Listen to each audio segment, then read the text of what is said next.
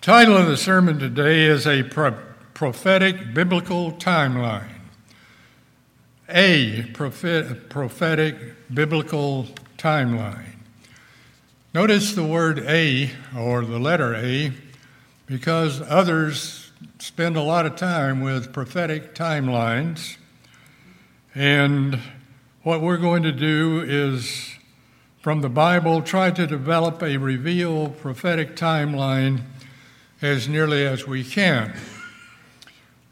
In Matthew and in both in Mark uh, as well, and I'm going to read Mark 13, verse 32.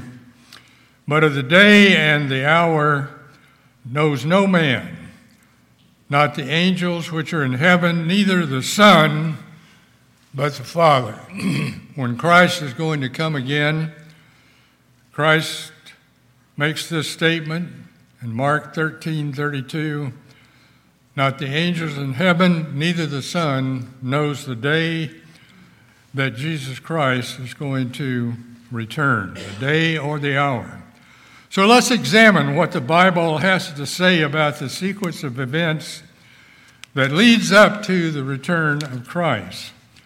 So, how should we go about trying to put in chronological order the sequence of events that lead up to the return of Christ? One way is to show from the Bible that which we know must happen on the world scene before the return of Christ.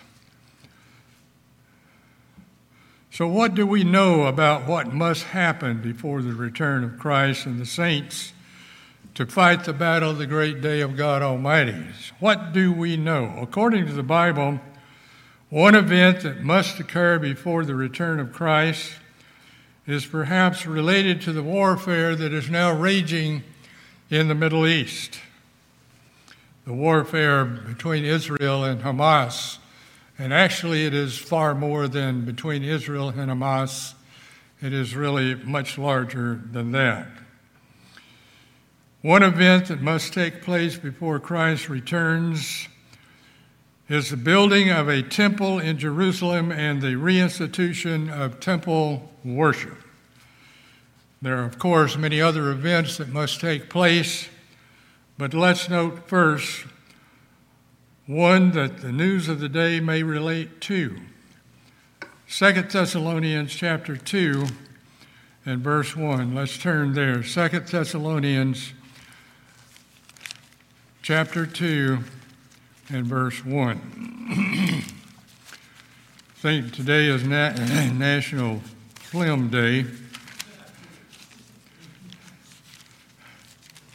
So in Second Thessalonians chapter 2, and verse 1 Now we beseech you, brethren, by the coming of our Lord Jesus Christ and by our gathering together unto him, that ye not be soon shaken in mind, nor trouble neither by spirit, nor by word, nor by letter as from us, that the day of Christ is at hand. Evidently, some people were writing letters saying this, that, and the other, that the day of the Lord was at hand, the coming of Christ was drawing near. Let no man deceive you by any means, for that day shall not come, except there be a falling away first, and that man of sin be revealed, the son of perdition. He's going to be revealed, whomever he is, whom opposes and exalts himself above all that is called God or that is worshiped, so that he, as God's, sits in the temple of God, showing himself that he is God. And some people talk about, oh, well, they don't have to build a temple, they can build an altar. Well, this says that he will sit in a temple, showing himself that he is God. Remember you not that when I was with you, I told you these things. So Paul had gone over this with them in the past. Now we drop down to verse 11. And for this cause shall God send them strong delusion, that is, those who do not understand and know what the big lie is that is being perpetrated upon the peoples of the world.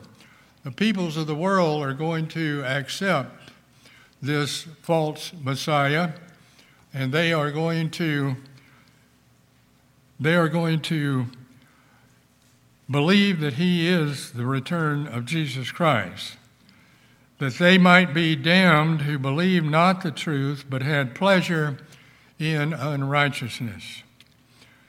But we are bound to give thanks always to God for you, brethren, beloved of the Lord, because God hath from the beginning chosen you to salvation through sanctification of the Spirit and belief of the truth. And because they love not the truth, God sends great delusion. Do we really believe the truth? Do we understand the truth? This event, according to the Bible, must take place. And it seems that it is far from taking place at the present time. A lot of people say there will never be a peace agreement between the various opposing forces at the present times the Muslims on the one hand and the Israelis on the other hand. And then we have the Christian world who they read this and say, well, we would like to see the temple built. And the Jews have worked feverishly for several years in the Jewish Institute. They have already got, made the garments for the priesthood. They have identified the sons of Zadok through DNA testing, and they say they're ready to build the temple. And of course, the Zionists want the temple to be built. They call it a, a house of prayer for all the world. But the Zionists are really political people, and they are not really attuned to the Bible. So, some type of peace agreement must be reached with the surrounding Islamic nations that would allow them, that is, the Israel, to build a temple and institute temple worship. That would mean the sacrificial system. And some people make a lot of fun about that. I know I was on a radio program in New Zealand, uh, sort of the Larry King program of New Zealand back several years ago, and we talked about this various thing this very thing because the Intifada was raging in Israel at that time, in which there was an uprising of the Palestinians. And I mentioned the fact about building a temple and animal sacrifice. And he said, Are you kidding me? I mean, the, the, the world, the Hollywood types would go ape, they would go crazy with this. So, but that's what the Bible indicates that's what we have taught through the, through the years. So perhaps the current war that is raging will end with such an agreement, by such an agreement that it allows there to be enough peace that Israel uh, is able to go on the Temple Mount and build a temple. Now, in the 60s, what is it, 67 or 68 war, I forget which year it is, in which Israel once again defeated the forces that came against them. They gained control of the Temple Mount, but they turned it over to Jordan. So the Hashemite kingdom, they are responsible for the Temple Mount, for keeping it up and for overseeing it. It's called the waif, something like that, waif, the responsibility for keeping up the Temple Mount. Now, in First Thessalonians, you go back a page to chapter 5 in First Thessalonians, you'll see that there is peace coming, but it is a pseudo peace, it is a false peace in 1 Thessalonians 5, verse 1, but of the times and the seasons, brethren, you have no need that I write unto you, for yourselves know perfectly that the day of the Lord so comes as a thief in the night. The world will not expect it. It will be, that's what the Bible says. Will it come as a thief in the night on us? For when they shall say peace and safety, then sudden destruction comes upon them as travail upon a woman with child, and they shall not escape. But you, brethren, are not in darkness that that day should overcome you as a thief. So we could ask ourselves, are we in darkness, or do we understand the critical, crucial times in which we live? There's never been a time where the whole world was linked together by satellite and other communication sources that allows you to watch live and in color, as they say, what is going on in other parts of the world. According to Daniel 8, the Jews, or Israel, are going to be deceived and destroyed in the name of peace. So we want to go to Daniel chapter 8. Daniel chapter 8. In Daniel chapter 8, just before the, manu- uh, the minor prophets, Daniel chapter 8, we'll begin in verse 15. Daniel 8, verse 15. And it came to pass when I, even Daniel, had seen the vision and sought for meaning then behold, there stood before me the appearance of a man, and I heard a man's voice between the banks of Ulai, which called and said, Gabriel, make this man to understand the vision. So the messenger angel Gabriel came on the scene to, to reveal to Daniel the meaning of the vision that he had seen. Now, verse 20. The ram which you saw having two horns are the kings of Media and Persia. Media and Persia conquered the Babylonian Empire. And the rough goat is the king of Grecia, Alexander the Great. And the great horn that is between his eyes is the first king. And that being broken, whereof four. So after Alexander died, there was no dynasty set up for succession so after Alexander the Great was died, his kingdom was divided into four divisions, with his chief generals taking charge of much of the world. Bible prophecy centers on the Seleucid Empire and the Ptolemaic Empire. The Seleucid Empire extended from Syria all the way to modern day uh, Iran. And the uh, Ptolemaic Empire extended from Palestine all the way into Egypt. In the latter time of their kingdom, in the latter time of their kingdom, when the transgressors are come to full, a king of fierce countenance and understanding dark sentences shall stand up I don't know, for some reason over the years, we have basically ignored Daniel 8. Why ignore Daniel 8? I don't know for sure. But I'm reading from the Bible, and you're reading the same thing that I'm reading. And his power shall be mighty, but not of his own power. And we know from Revelation 13 that the, the beast power is energized by Satan the devil and he shall destroy wonderfully, and shall prosper and practice, and shall destroy mighty. And that word might, uh, destroy means to corrupt. He doesn't actually destroy the Israelis, but they are corrupted, the mighty and the holy people. And through his policy also, he shall cause craft to prosper in his land. So he is of the, the uh, hand of craft and witchcraft. He's a part of the occult.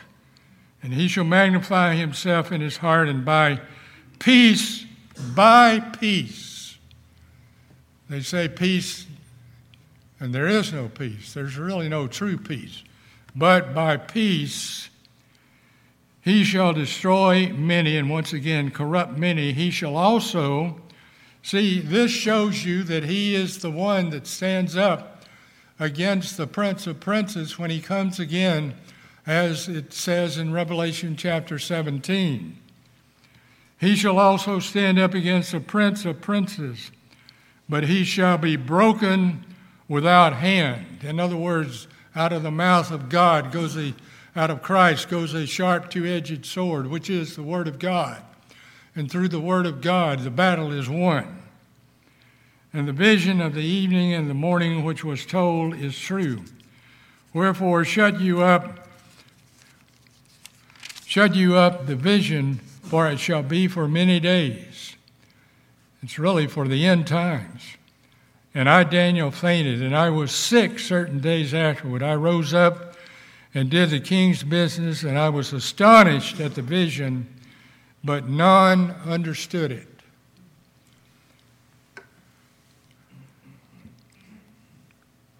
We must remember, in the physical sense, that there are two groups that claim to be Jews genetically true Jews, and there are more true Jews probably living in New York City than there are in Jerusalem. If you've ever seen some of the specials on presentations on YouTube with regard to the um, Orthodox Jews that live in Brooklyn, New York, uh, right there, a suburb of, of the city of New York, and they have schools and they, they practice basically what the Old Testament says, but more they, they have turned to the Talmud than they have to Scripture. But they are very diligent in what they believe and practice. And there are a group of Orthodox Jews living in Israel itself. now, how do we know that there are people who say they are Jews and are not? You go to Revelation 2 9. Revelation 2 9, twice in the book of Revelation, in the message to the seven churches, God inspired Christ, who inspired the angel who brought the message to John in Revelation 2 9, and I know your works in tribulation and and poverty, but you are rich, and I know the blasphemy, uh, blasphemy of them that say they are Jews and are not, but are of the synagogue of Satan. Then you look at Revelation 3 and verse 9. Behold, I will make them of the synagogue of Satan, which say they are Jews and are not, but, but do lie. Behold, I will make them to come and worship before your feet, and to know that I have loved you. So, God Himself, through Jesus Christ and through the angel that revealed it to John, who brought it to the churches, showed very clearly that there are a group that claim to be and are not. The Apostle Paul in Romans 2, verses 28 and 29, identifies, and I was glad that Mr. Lucas turned to Galatians 6:16 in his sermonette, the Israel of God, and that is God's goal to bring all peoples into a relationship with God as in the Israel of God. So I'm going to read now Romans 2 28 and 29. For he is not a Jew which is one outwardly, neither is he that of the circumcision which is outward of the flesh, but he is a Jew which is one inwardly, and circumcision is that of the heart in the spirit and not in the letter, whose praise is not of men but of God. Daniel prophesied that the daily sacrifice would be taken away, and we turn back to Daniel 11:31. Daniel 11:31. You might want to mark Daniel. We'll be going there we're going to probably verse chapter 9 next. In Daniel 11 and verse 31, we see what action takes place. And, but arms shall stand on his part, and they shall pollute the sanctuary of strength, and shall take away the daily sacrifice, and they shall place the abomination that makes desolate. It is the abomination that makes desolate is placed when they cause the sacrifice, the daily sacrifice, to cease. And then they place the abomination that makes desolate. Daniel further prophesied in chapter 12, just across the page there, we'll begin in verse 5. Daniel 12 and verse 5. Then Daniel looked, and behold, there stood other two, one on one side of the bank of the river, the other on the other side of the bank of the river. And one said to the man clothed in linen, which was upon the waters of the river, How long shall it be to the end of the wonders? And I heard the man clothed in linen, which was upon the waters of the river, which he held up his right hand and his left hand unto heaven, and swore to him that lives forever that it shall be for a time's time and half a time. That's three years prophetically, three and a half years prophetically and when he shall have accomplished to scatter the power of the holy people, and that's really what that one does in Daniel chapter 8, corrupts the people. All these things shall be finished. And I heard, but I understood not. But when but then said I, then said I, O my Lord, what shall be the end of these things? And he said, Go your way, Daniel, for the words are closed up and sealed to the time of the end. And that, that word there, it's pronounced Kates in, uh, it's spelled Q E T S, but it's pronounced A, uh, E has an A sound. It's Kates. It means the literal termination, the end. Many shall be purified, made white, and tried, but the wicked shall do wickedly, and none of the wicked shall understand.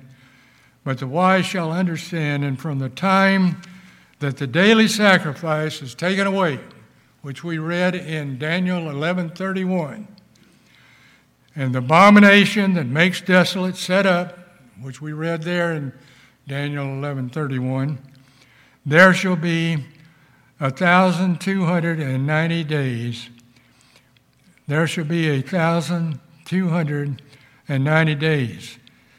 Then blessed is he that waits and comes to the 1,300 and 30, 305 and five and 30 days, 335 days, which is about three years and seven months.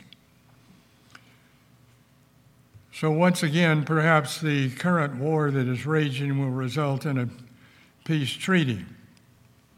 Jesus confirmed Daniel's prophecy. Now we go to uh, Matthew 24 and verse 15. Matthew 24 and verse 15. The words of Jesus Christ Himself confirming the prophecy of Daniel. In Matthew 15, I mean 24 and verse 15. Matthew 24 and verse 15.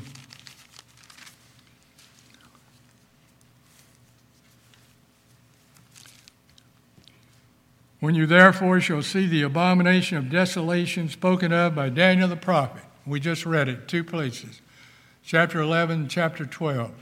We even saw that when it is set up, there a countdown begins.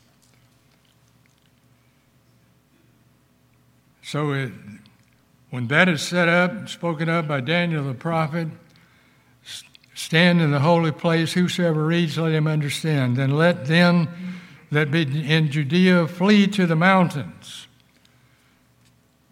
And it says, Pray not that your flight be on the Sabbath. And the reason it says that is because the gates at that time were closed on the Sabbath, and you didn't travel out, out of the city.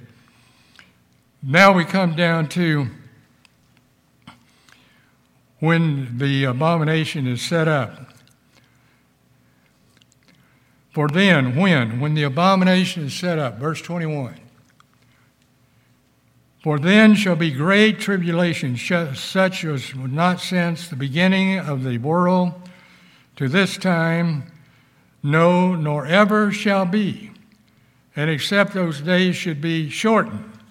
And of course, we don't know about the shortening. It's not Crisco, but it's something. about the shortening.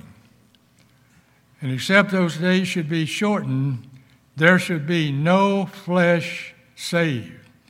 But for the elect's sake, these days shall be shortened. Then, if any man shall say unto you, Lo, here is Christ, or there, believe it not. So, a lot of false messiahs are going to appear during that time, saying that they are the Christ. For there shall arise false Christs and false prophets, and shall show great signs and wonders, insomuch that if it were possible, if it were possible, they would deceive the very elect. The very elect. Blessed are they that are called and chosen and faithful. That's what it says in Revelation 17. So we can ask ourselves uh, Am I among the very elect? So after the abomination is set up. The Jews are told to get out of Jerusalem. The gates are closed on the Sabbath. Then, as we have just read, the Great Tribulation begins. The placing of the abomination of desolation marks the beginning of the Great Tribulation. Once again, the present conflict might explode into a conflict that results in an agreement that allows the Jews to restore temple worship and fulfill 2 Thessalonians uh, chapter 2, verses 1 through 12, uh, we read parts of.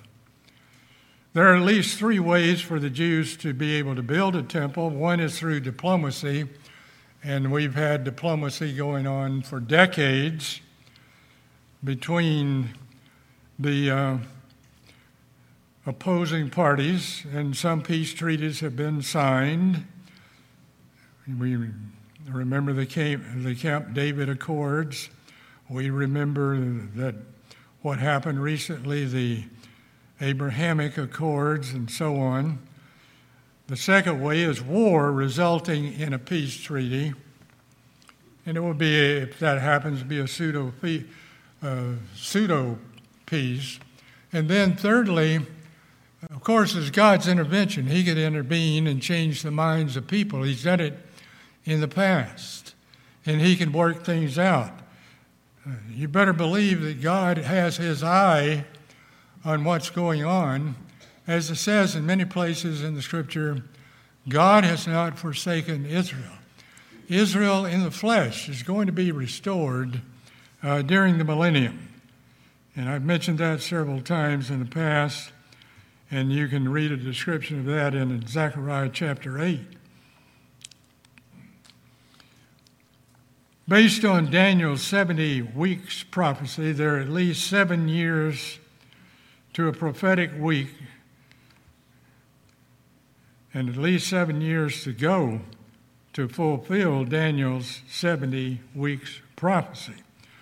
Now, some say that Jesus Christ's ministry, that he confirmed the covenant with many for three and a half years and three and a half years of it has already been fulfilled of the 70 weeks.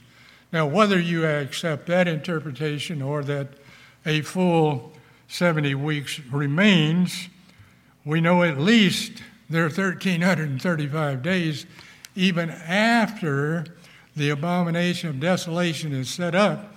And that is not set up until a temple is built and one sits in the temple of God and they're offering sacrifice. And then that one that arises causes the sacrifice and the oblation to cease. And that begins the countdown. So keep in mind that in general prophetic sense, a day represents one prophetic year. Now, Ezekiel 4 6 uh, says, I've set. Uh, a day for a year in that vision and prophecy that he gave Ezekiel. I'm not turning, you might jot down Ezekiel 4 6 if you're taking notes. Very few do, but if you do. However, a day can represent a literal day or a week. The two witnesses must prophesy 1,260 days before they're killed. We know that no person lives 1,260 years. So, in that case, of the 1,260 days in Revelation 11, that uh, it's literal days. Now, 360 literal days constitutes a prophetic year on the Hebrew calendar. So, 1260 divided by 360, we come to the time times a half time or three and a half years. We know that the partial fulfillment of Daniel's 70 weeks prophecy, that 69 weeks have been fulfilled. And seven times nine equals 483 years, and 70 weeks would be 490 years. Now we want to go to Daniel 9, and uh, we'll read and explain as we go along some of this. In Daniel chapter 9, before we go to Daniel chapter 9, uh, let's set the stage with um, uh, Jeremiah 25, verses 11 and 12. Jeremiah 25, verses 11 and 12 because Jeremiah had prophesied of a time in which there would be 70 years of desolations that were prophesied upon the Jewish people. And so when we get to Daniel 9, which we're going to next, we'll see that Daniel was seeking to understand the meaning of Jeremiah's prophecy.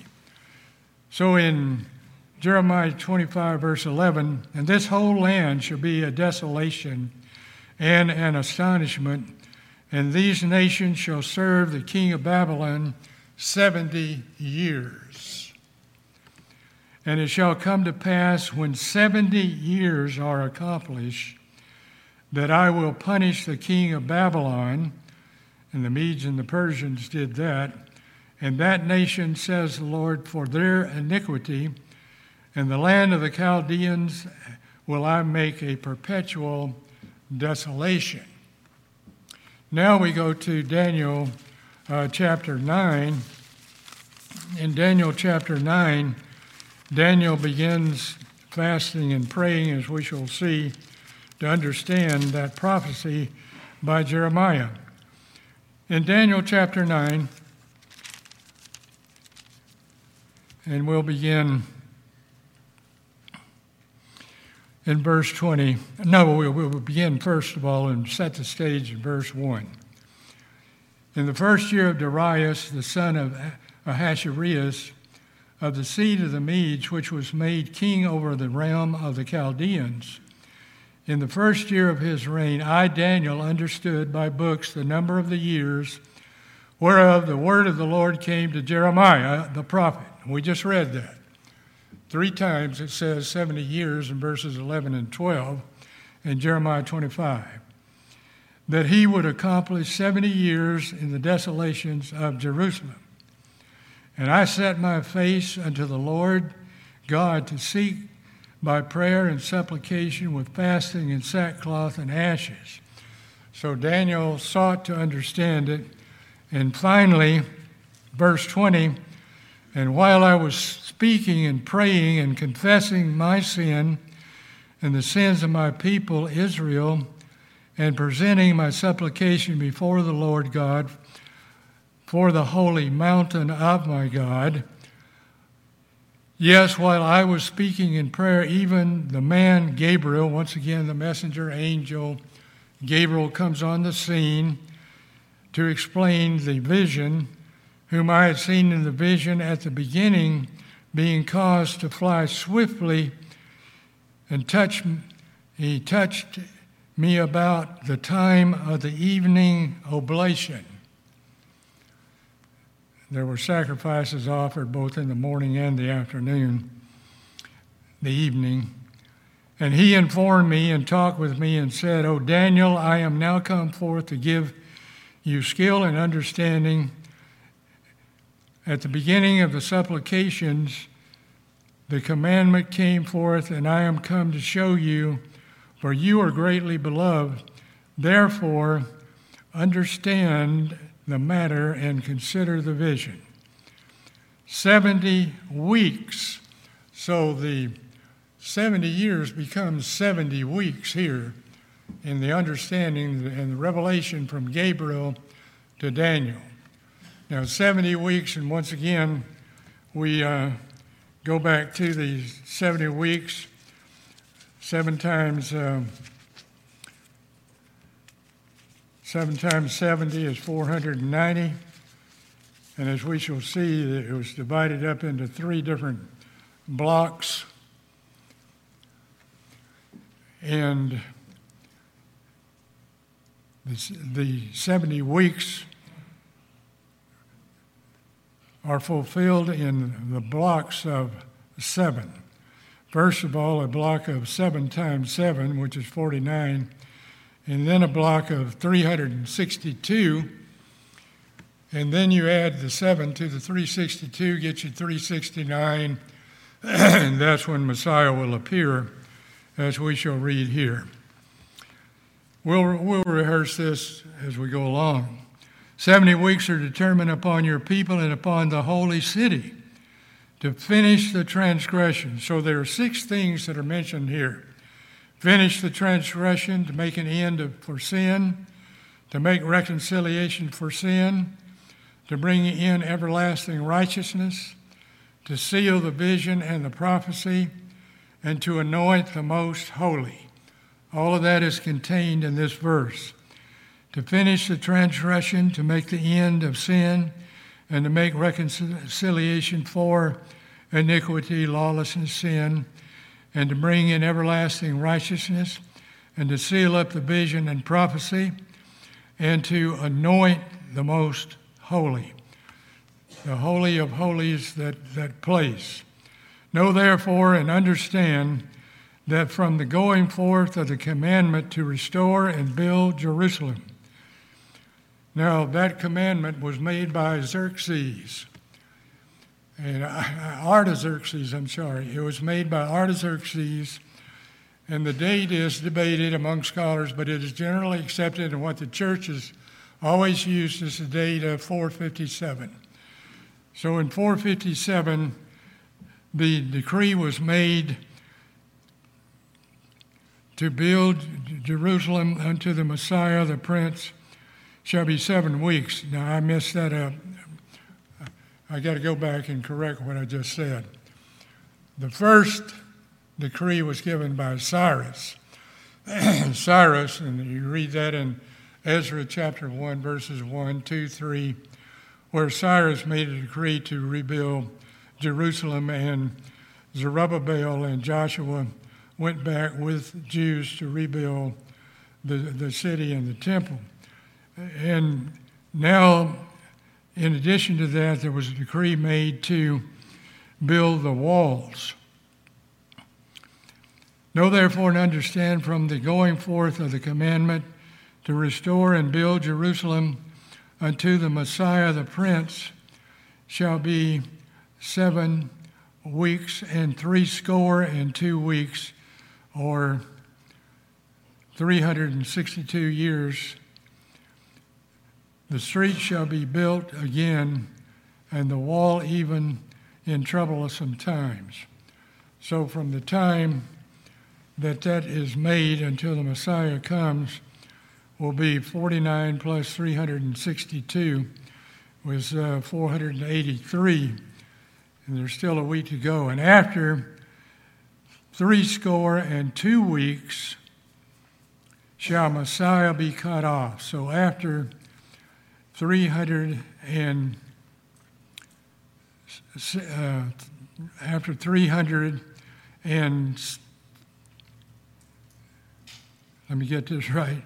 And after 362 uh, weeks, he'll be cut off, but not for himself and the people of the prince that shall come shall destroy the city and the sanctuary, and the end thereof shall be with a flood, until the end of desolations are determined. So I think I messed that up. Let's get it clear. According to Gabriel, seven weeks, seven times seven, and then 62 weeks, seven times 62 equals 434, plus the 49 equals 483 years. So, from the time that this decree was given, there were two decrees given one by Cyrus to rebuild Jerusalem, and then there was a decree given by Artaxerxes in 457 to rebuild the wall. Once again, one week or seven years. The decree is dated from the time the decree was issued for rebuilding the walls of Jerusalem, that is, for Messiah to be cut off. And as I said, scholars have debated the, the date, but most accept the uh, 457. Now, if we subtract 457 from 483, that equals about 26. And then you add one year because there is no year zero, and that equals 27 AD. So the decree was given in 457. He says there will be the uh, 362 weeks, and the 362 weeks added to the 457 plus the 49 uh, will give us 483. The dating when Christ was born is still debated. The church has stated that Christ was crucified in 31 AD. However, the date of his birth and crucifixion are debated to this day among scholars. In Daniel 9:26, which we're about to read, that after 69 weeks or 483 years prophetically the Messiah will be cut off. So let's read verse 26. And after threescore and two weeks shall Messiah be cut off, but not for himself. And the people of the prince shall come. Now, that, that word prince is very important. Some, some say that that is speaking of Jesus Christ. But the word prince in the Old Testament is used uh, several times. 20 times it is translated as ruler, nine times as prince, six times as captain, four times as leader, three times as governor, and one time as noble, and one time as excellent things. It means a leader, a ruler, a captain a prince, an overseer. Some argue that the word prince is only used of the Messiah, but we see clearly that it can be used of an earthly ruler. Although God in Christ allowed the Roman army to come and destroy Jerusalem in 70 AD, they did not literally send the army. So let's read 26 again. And after threescore and two weeks, and so you have to add the 49 that is already passed in the previous verse shall Messiah be cut off. So after 69 weeks is 483 years, bringing us to the year 27 AD because you add one year because there's no year zero but not for himself, and the people of the prince that shall come shall destroy the city, and the sanctuary, and the end thereof shall be with a flood, and unto the end of the war desolations are determined. And he shall confirm the covenant with many for one week. Now, historically, we have said that the confirming of the covenant uh, will be with has to do with Christ confirming the covenant, but there are other interpretations of it as saying that it is the beast power that confirms a peace covenant for three and a half years, as we read from Daniel chapter 8. And uh, whichever way you, you interpret it, we still have at least 1,335 days, and we still, and before that, before the abomination of desolation is placed, you still have to have a temple built and the restoration of uh, temple sacrifices, according to 2 Thessalonians uh, chapter 2, and verses 1 through 4. So, either way you look at it, there's still quite a bit of time left. And he shall confirm the covenant with many for one week, and in the midst of the week he shall cause the sacrifice and the oblation to cease. Who does that? Well, we read from Daniel 11 31. We read from Matthew 24 15 and, and Matthew 24 21 that the one who causes the sacrifice and oblation to cease is the one who, beca- who is the beast's power. He shall cause the sacrifice and the oblation to cease. And so the, there will no longer be this pseudo peace, but the great tribulation will begin. And the Great Tribulation will be a time of trouble since never was uh, any trouble on the face of the earth up until that time. And for the overspreading of abominations, he shall make it desolate. Who does that? Well, the beast power, even until the consummation, and that determined shall be poured upon the desolator, as some translations have it. Eventually, of course, uh, God is going to take the beast and the false prophet and place them into the lake of fire, as it says in Revelation 19. The, the Roman Emperor Nero sent an army under the command of Titus that destroyed Jerusalem and the temple in 70 AD. And here we note again the daily sacrifice is taken away and the abomination desolation is placed. And we ask the question again who performs this? Well, obviously, it is the beast power. And then the Romans, under the Titus, at the behest of Nero, came and destroyed Jerusalem.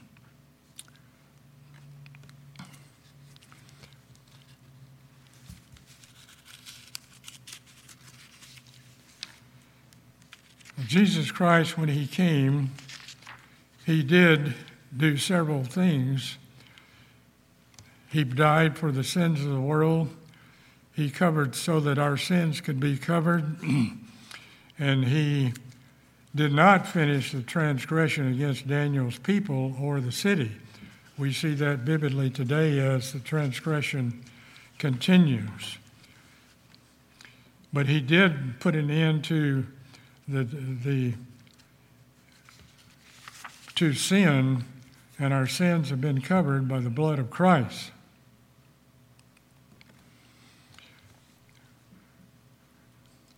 When Christ comes again and cleanses the sanctuary, it will be anointed with his presence, thus fulfilling the element, the one of the final elements of the 70 weeks prophecy. Now, as I have said many times, these prophecies cannot be viewed in isolation. There must be, they must be put together the best way that you possibly can. As previously noted, Gabriel divided the 70 weeks into definite time periods, and seven weeks are allotted for the building of Jerusalem. 62 weeks are allotted then between that time, the, after the 49 weeks, to the appearing of Messiah, and he was cut off after 62 weeks, according to Daniel 11, uh, Daniel 9 and verse 26. And then the prophecy comes to an end when Christ comes and anoints the most holy place. The people that are calling the shots today completely disregard what the Bible says to, have, to say about the situation in Israel. God has chosen Israel, and He will make sure that His word is fulfilled regarding end time events. There are many events that must be fulfilled before Christ returns. Israel can restore, can destroy Hamas physically to a certain degree, but you can't kill every last one. And as they've been saying on the news, that some of the leaders of Hamas have mansions in Turkey and other places of the world. They're not even there where the fighting is taking place. But you cannot destroy an ideology. The ideology goes back to the days of Abraham, Isaac, Jacob, and back to the days of Ishmael and, and Isaac and the conflict between the two of them. And then the conflict between Jacob and Esau. And that conflict will never be never be resolved until Christ comes. All of the world's major religions are looking for a great spiritual leader to come on the scene and lead the world into a new age of peace and prosperity. The Buddhists are looking for the fifth Buddha.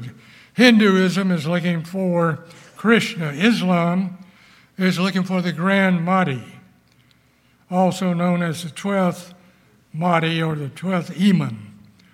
Judaism is looking for a Messiah. The New Agers are looking for Maitreya. And Christians are looking for the return of Christ. Well, the world's religions filled with this kind of fervent expectation.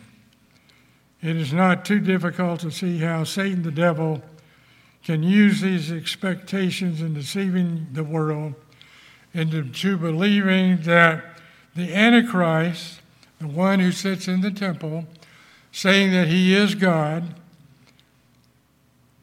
that they will believe that great lie. What is the great lie? The great lie is that that one is God. He is not God, he is an impersonator. The Sunnis are looking for the 12th Imam. The Sunnis make up about 20% of the Islamic religion, and Iran is a Sunni republic, they say. And what the Sunnis believe that they're, when the world is in a state of chaos and confusion, the 12th Imam will come and bring peace to the world. So they're not interested in any talk of peace except for propaganda purposes. In fact, they want to foment chaos and confusion and destruction. Because the more of that they, they believe, the closer it is to the return of the 12th Imam. As noted earlier, the Apostle Peter wrote in Thessalonians chapter 5 that when they speak peace and peace, sudden destruction comes upon us, on them. The book of Revelation reveals a sequence of events. Note that the revelation begins with God the Father in Revelation chapter 1 and verse 1. In Revelation chapter 1 and verse 1, the revelation of Jesus Christ, which God gave unto them. Now, in John 14, verse 28, it very clearly says that the Father is greater than I. The Father is greater than I. As we have read from Mark, where Jesus said, No man, not even the angels in heaven, nor the Son of Man, knows the day or the hour that Christ is going to come. And some say, Well, how can Christ be God and not know the day or the hour? Well, you are going to be resurrected into the kingdom of God.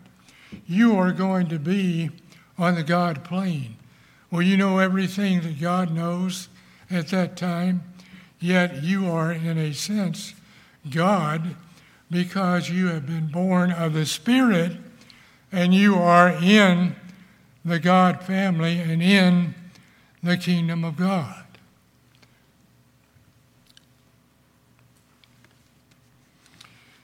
John writes in three dimensions of time. Let's quickly review the events that are given, the timeline, prophetic timeline given in the book of Revelation. In the book of Revelation, John is told to write in three dimensions of time past, present, and future. Then, in chapter 4, after the messages to the seven churches, John is given a vision of God on his throne. In Revelation chapter 5, we see the seven seals, the, the six seals begins to be unfolded, and the seventh seal is to come after the six. And only the Lamb is worthy to open the seals. Now, some say, well, the seals have already been opened. And in a sense, we've had wars, rumors of wars, earthquake, famine, floods. All of the things that you read about in Matthew 24 have been going on since uh, time immemorial. But there is coming a greater time of the fulfillment of the six seals. If we look at, let's just hit a few highlights here in Revelation chapter 6. In Revelation chapter 6 and verse 4, and when I had opened the fourth seal, I heard a voice of the fourth beast say, of the fourth beast say, Come and see. And I looked, and behold, a pale, pale horse. And his name that sat upon him was Death and hell, the grave, followed him. He had power given unto them over the fourth part of the earth to kill with sword and with hunger and with death and with the beast of the earth. Has that ever happened before? Well, no, that's never happened before. A fourth part of the earth killed. And you go on and you can read the, all the succeeding seals that are open. A lot of people think about verse 9.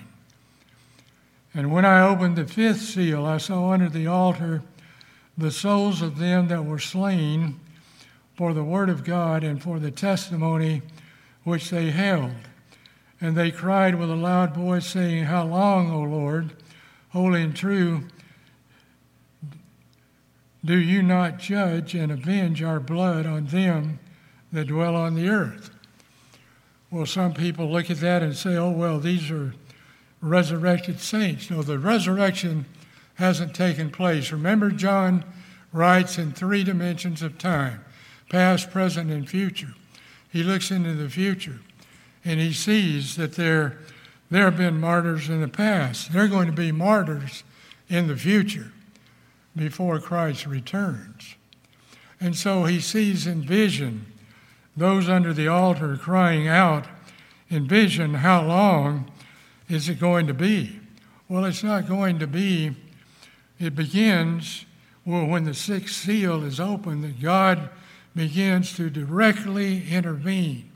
Of course, He's been directing events up until that time.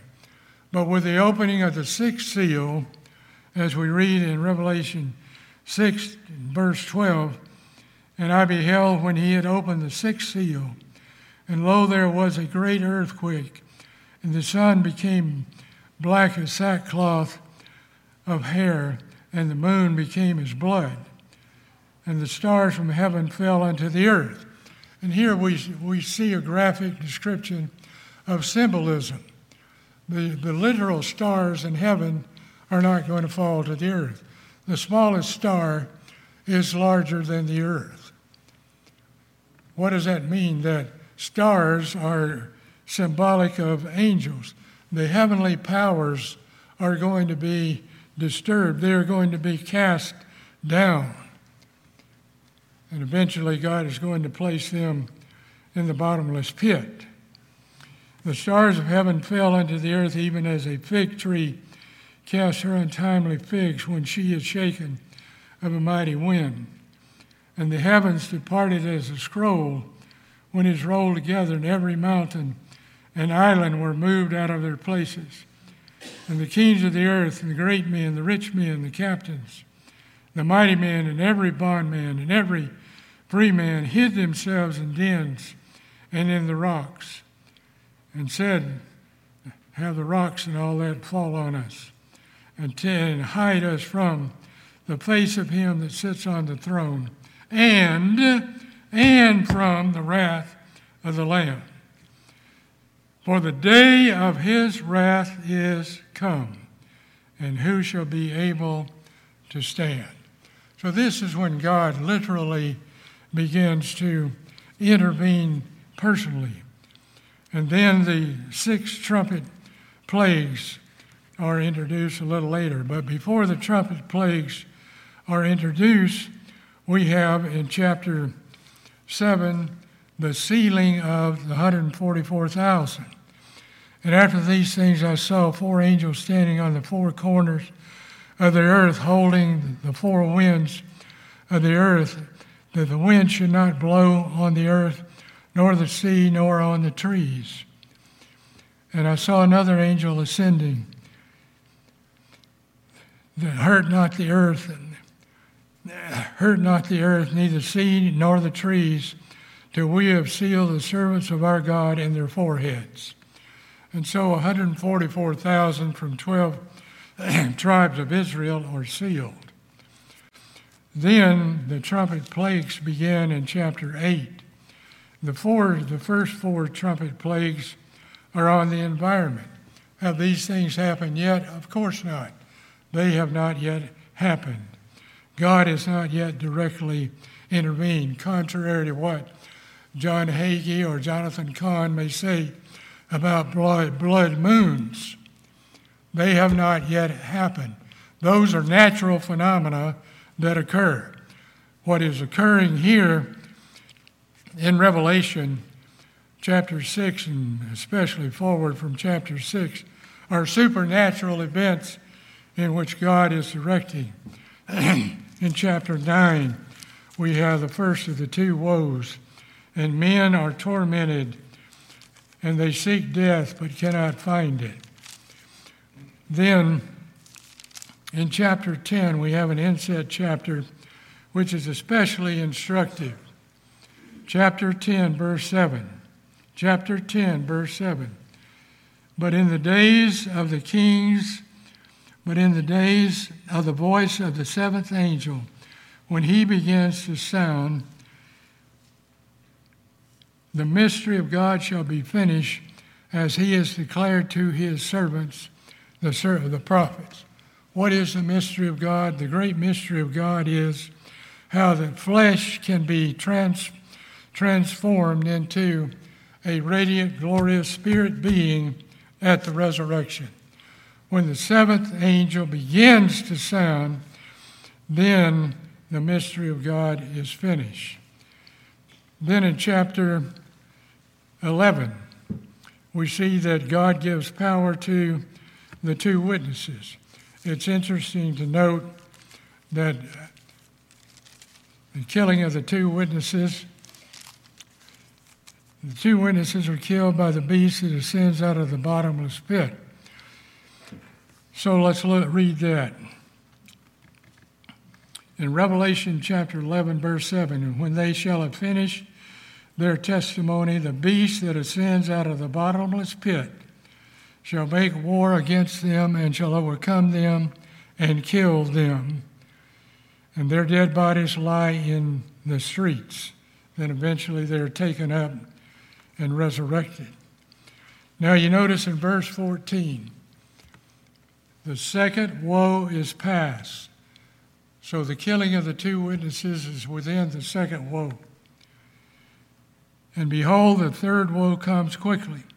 And the seventh angel sounded. Now remember verse 10 of verse 7 of chapter 10. When the seventh angel begins to sound, the mystery of God is completed. And the seventh angel sounded, and there were great voices in heaven saying, The kingdom of this world will become the kingdoms of our Lord and of his Christ, and he shall reign forever and ever.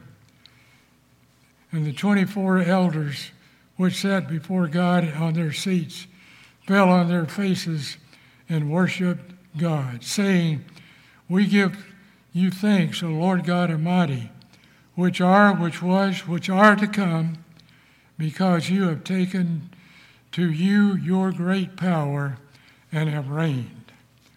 And then the 11, after chapter 11 is fulfilled, we see that the seven, seventh trumpet is divided into seven vials of wrath in chapter 16. In chapter 16, in Revelation chapter 16, we turn there now. It's interesting to note verse 12. Revelation 16, verse 12. And the sixth angel poured out his vial upon the great river Euphrates, and the water thereof was dried up, that the way of the kings of the east might be prepared. And I saw three unclean spirits, like frogs, come out of the mouth of the dragon, and out of the mouth of the beast, and out of the mouth of the false prophet. For they are spirits, they have gone forth to the kings of the earth to gather them together for the great battle of the day of God Almighty. Then the warning that he comes as a thief as at the night they were gathered, verse 16, at Armageddon. See, the Armageddon is the gathering place. It is not the battle. The battle is the great day of God Almighty. And they're gathered at Armageddon. Now, after that battle is fought, and of course, the resurrected saints will take place in that battle as we read in Revelation 19. If we turn now to Revelation 19,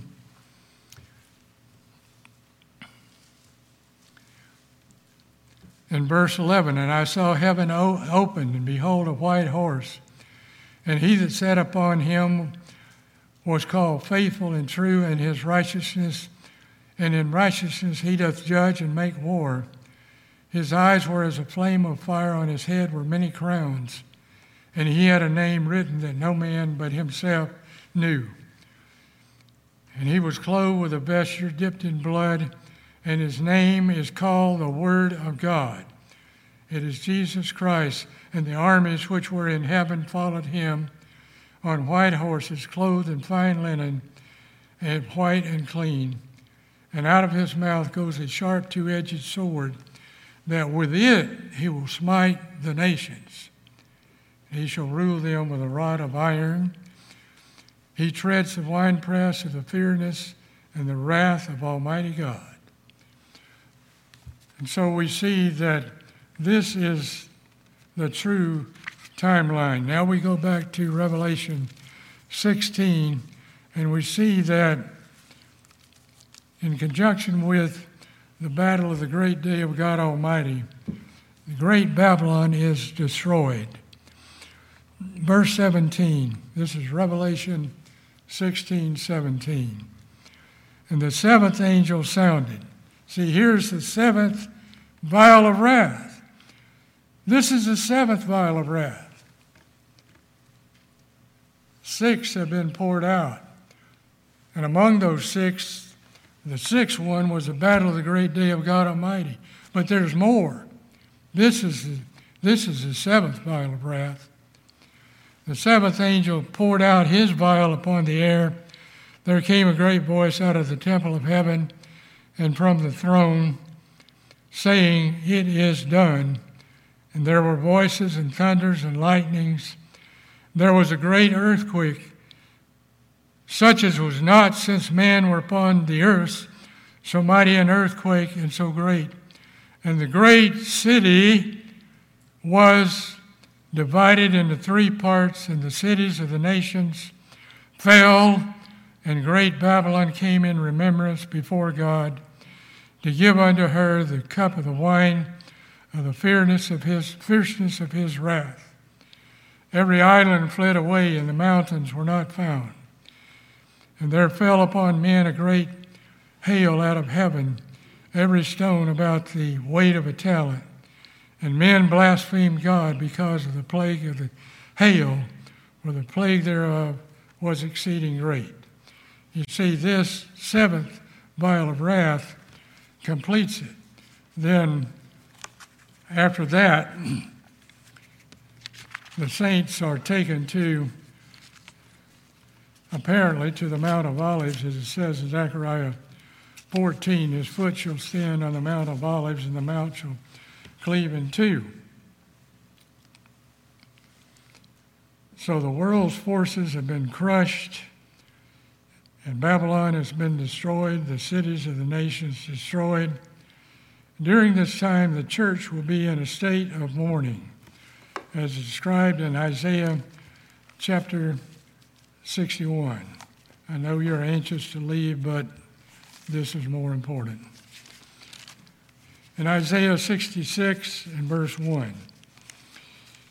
In Isaiah 66, we have in the first uh, verse or so, we have what Christ stood up to read after he returned, after being baptized, he returned to Nazareth, to his hometown, and he stood up in the synagogue and he read from Isaiah 61. The Spirit of the Lord God is upon me.